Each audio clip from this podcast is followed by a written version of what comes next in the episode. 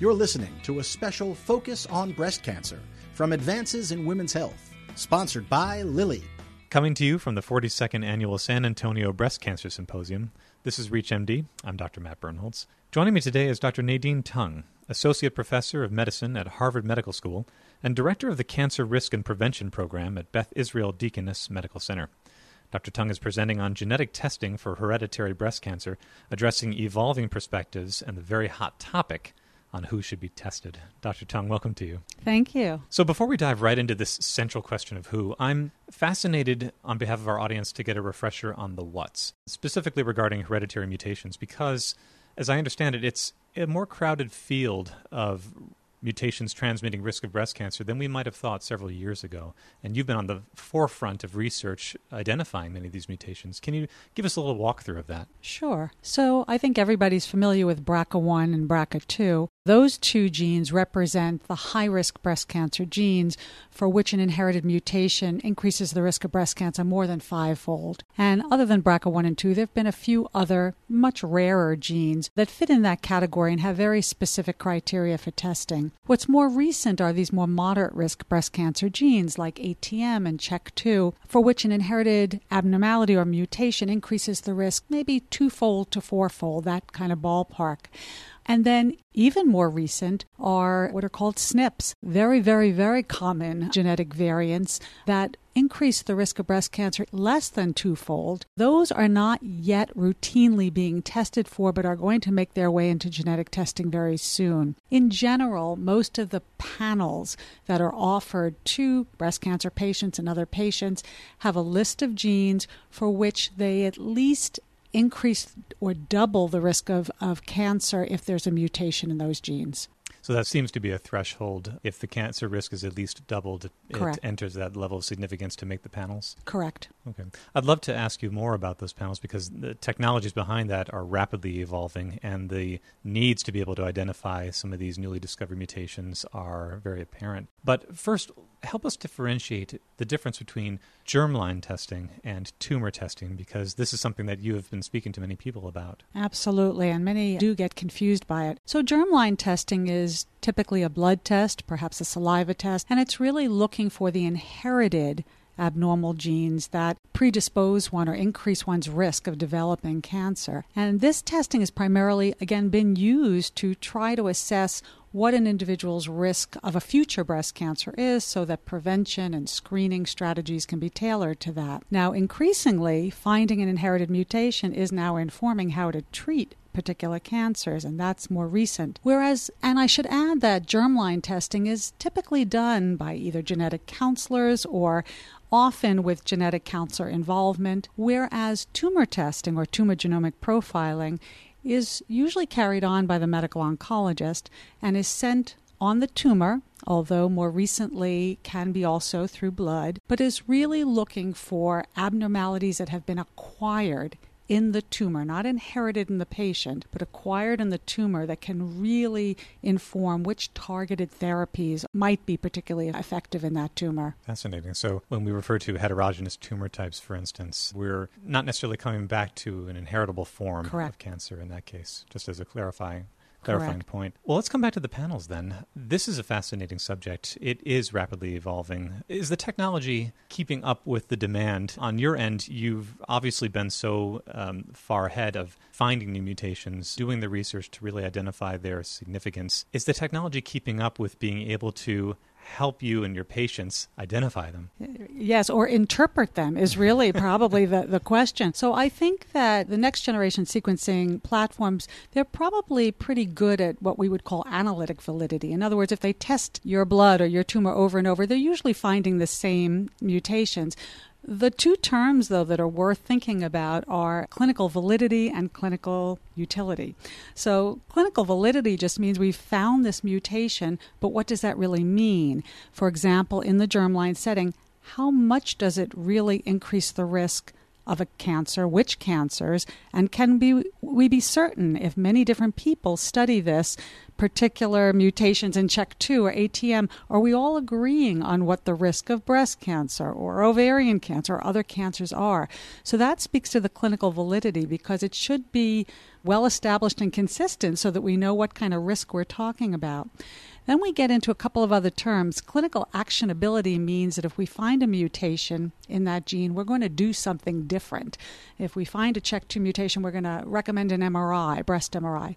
And then clinical utility means we're going to change our management and it's going to benefit the patient. So I think we're further away from clinical utility.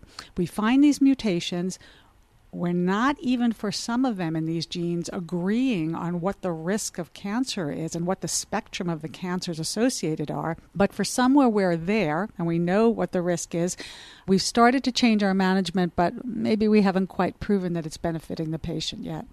And further downstream, because of that lack of clarity or that debate, the question that is on everyone's mind that I've kept our audience from hearing who should be tested becomes very complicated. Absolutely. So we can back up and let's even just talk about the established genes. Uh, even if we just focus on BRCA1 and 2 and forget about what should be included in the panels. But even if we ask that question, which breast cancer patient should be tested for BRCA? Recently, the American Society of Breast Surgeons in the United States has endorsed offering germline genetic testing to every breast cancer patient for BRCA1 and 2, PALB2, another high risk gene, and then other genes as appropriate. On the other hand, most oncologists or uh, those treating breast cancer patients, at least in the United States, tend to use the NCCN guidelines, National Comprehensive Cancer Network, which are quite broad and very, very sensitive. You do not miss many BRCA mutations if you accurately use the guidelines. So there was a study uh, by Beitsch and colleagues that asked that question how many BRCA mutation carriers are we going to miss if we don't test every breast cancer patient? And it turns out you're, you're missing less than 1%. You're probably missing like 0.6%. So it's never going to be zero, but it's very, very low. And we have to ask ourselves that's one side, but if we're going to test everybody, there's expense, of course, involved in that. And also, we just don't even have enough genetic counselors to be involved, to be discussing all of the findings from the panels. So I think that, you know, without new genetic testing service models that allow us to handle such large genetic testing, it, it would be challenging uh, in a timely fashion to treat every breast cancer patient when they're just diagnosed, and this information is important. Again, on the other hand, some really argue that the criteria may be sensitive, but they're just not being implemented um, because studies do show that less than half of the breast cancer patients who meet the criteria are being offered testing, especially in the minority populations. So we're missing a lot of patients, and is the best way to get at this to just take away all the cumbersome criteria and say everybody's going to be tested or everybody under 65 with breast cancer? Or is it to try to use technology or other uh, methods to try to uh, not miss the ones who truly do meet the criteria and, and to try to stick to the criteria but implement them accurately? Do we have a sense of some of the factors behind this massive disparity that you just spoke to? Yeah. I think there are a lot of barriers. It can start with the clinician failing to recognize the criteria or being very busy and treating the patient and just forgetting to recommend it. But even when it's recommended, the classic model is that then the patient meets with a genetic counselor. Sometimes that's a second appointment, and that right there can be an obstacle for the patient to follow through and meet with with the genetic counselor. Sometimes there is cost. I mean, even if somebody has insurance coverage, there may be a deductible. Although that has really become less and less, it's still not zero. So I think it's there are a lot of issues. And there are many, many studies that show we could do much better. And truly, it's probably no more than 50% who are supposed to be tested, or at least be offered the testing, are actually getting the testing. Hmm. And this brings, you, you mentioned action models, um, needing to develop more consistent action models or something that's going to be more effective to help address that gap. But it brings to mind patient populations who are not even patients yet, the undiagnosed but either aggressively curious or knowing that they have a family history, patients who are thinking maybe direct to consumer testing is where I should go. What role does that have, or should it have, in this whole debate? Right. So I'm not a big fan of direct to consumer genetic testing. I like to refer to that as recreational genetics. I think that, you know, genetics are complicated, and I don't think that they should be conducted lightly without sufficient pretest counseling, or at least somebody should be supplying informed consent to understand what they're testing for. It has implications not just for themselves, their entire family, their children. We don't take many blood tests that affect our entire family, could affect life insurance. So I think that it's best done in a medical context, not in a recreational context. It's interesting and worth pointing out that some of the direct to consumer tests, such as, let's take an example, 23andMe, they do test for the three Ashkenazi Jewish BRCA mutations, which account for over 90% of the BRCA mutations in the Jewish community. Most people who are doing 23andMe don't recognize that they're doing BRCA testing. They think they're testing and going to find out a little bit of information, uh, particularly about ancestry, but maybe about some risks, medical risks, but not this kind of high, impactful medical risk. And on the other hand, that BRCA testing is only relevant for somebody who's Ashkenazi Jewish. I've had other patients who are not Jewish who do the testing and they say, Well, I've had BRCA testing. I did 23andMe. And I have to point out, they did BRCA testing, but they did a form of it that was irrelevant to anyone who's not Ashkenazi Jewish. So there's the harm in, in the false reassurance that they thought that they had tested and they hadn't. So the bottom line is I think this should be done in a medical context. I think what you're raising is very important. In cancer patients, we're trying to shift to have the oncologist test with only those who have abnormalities see the genetic counselor. That would be more efficient. And for those who test positive, their relatives can then test, and we call that a cascade testing or effect. So that's great. But you're getting at a different topic.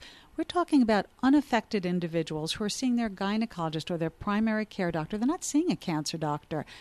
Now we're asking primary care doctors or gynecologists to understand the criteria for who should be referred, to have enough information and knowledge to be able to if they're going to test themselves, they test the patient themselves, be able to get informed consent, provide the pretest counseling, or even just understand who should be referred for the testing. So I do think the next very important frontier is to educate primary care doctors and primary health care providers of all kind at least to recognize who should be referred for testing or who should have the testing directly.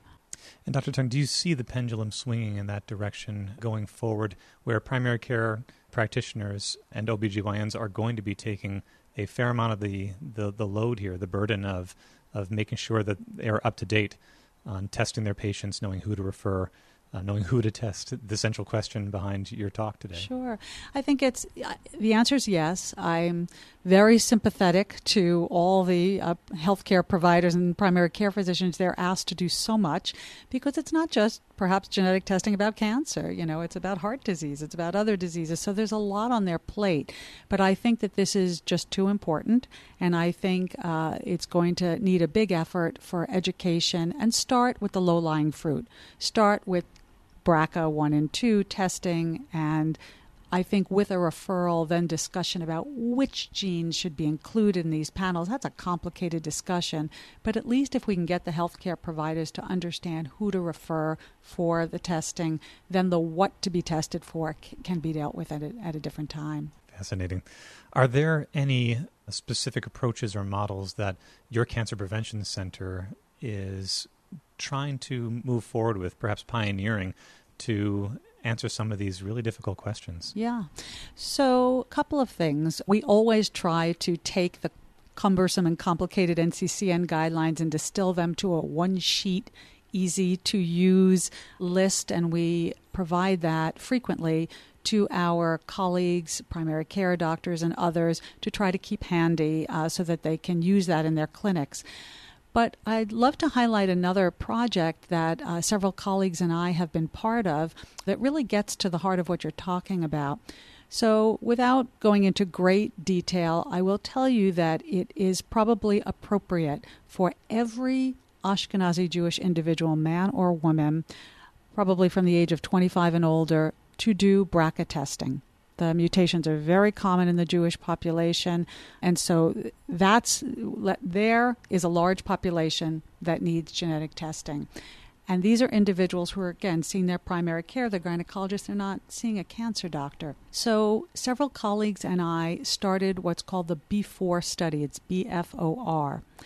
And it's trying to address increasing accessibility to genetic testing and to save that precious resource, the genetic counselor, to the outback, not up front, but the outback for those who need the counselor. Because I'll point out that in the Jewish community, although we say the mutations are so common, 2.5% will have a mutation. 97.5% won't. They don't need the genetic counselor. They don't need all of that. So, this is a study being piloted in four cities or four metropolitan areas, 4,000 individuals, men and women, for which any Ashkenazi Jewish individual can enroll. It uses an online platform to do the educational teaching with a video. Individuals uh, sign consent online, and then they go to any Quest Lab and get their blood drawn, and they receive their results either through their healthcare provider or the study staff by email, letter, phone call, depending on the clinical situation. And those who test positive or need more counseling are referred to a genetic program, but for the vast majority, they're done. How is this different than the direct to consumer test that we were just talking about? There's more education, there's a safety net of genetic experts to either help the healthcare provider or directly interact with the patient to make sure that the process is handled properly and that the information imparted is proper because sometimes a patient is negative. They don't have a BRCA mutation but their family history is so strong they need more testing. So I think it's not just a yes or no simple kind of test. So I think if we can as in the BFOR study, shift this to involve the healthcare providers and the primary care doctors, but provide our expertise as a safety net and there to help guide the process. I think that's a mechanism by which we'll be able to test large populations that need to be tested. It sounds like a remarkable and very innovative approach to be able to increase access to testing while at the same token not diminishing the opportunity for expertise and education to be involved from the very beginning. Exactly, that was the goal. Oh, well, Dr. Tung, I could ask you a thousand more questions, but I need to protect your time. Thank you so much. You've event. asked the important ones. I'm very, I'm very impressed.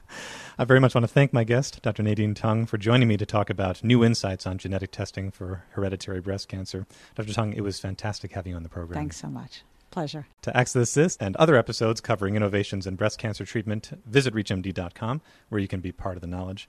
For ReachMD, I'm Dr. Matt Birnholz. Thank you for listening. You've been listening to this special focused on breast cancer from Advances in Women's Health. To revisit any part of this discussion and to access other episodes in this series, visit reachmd.com slash advances in women's health. Thank you for joining us.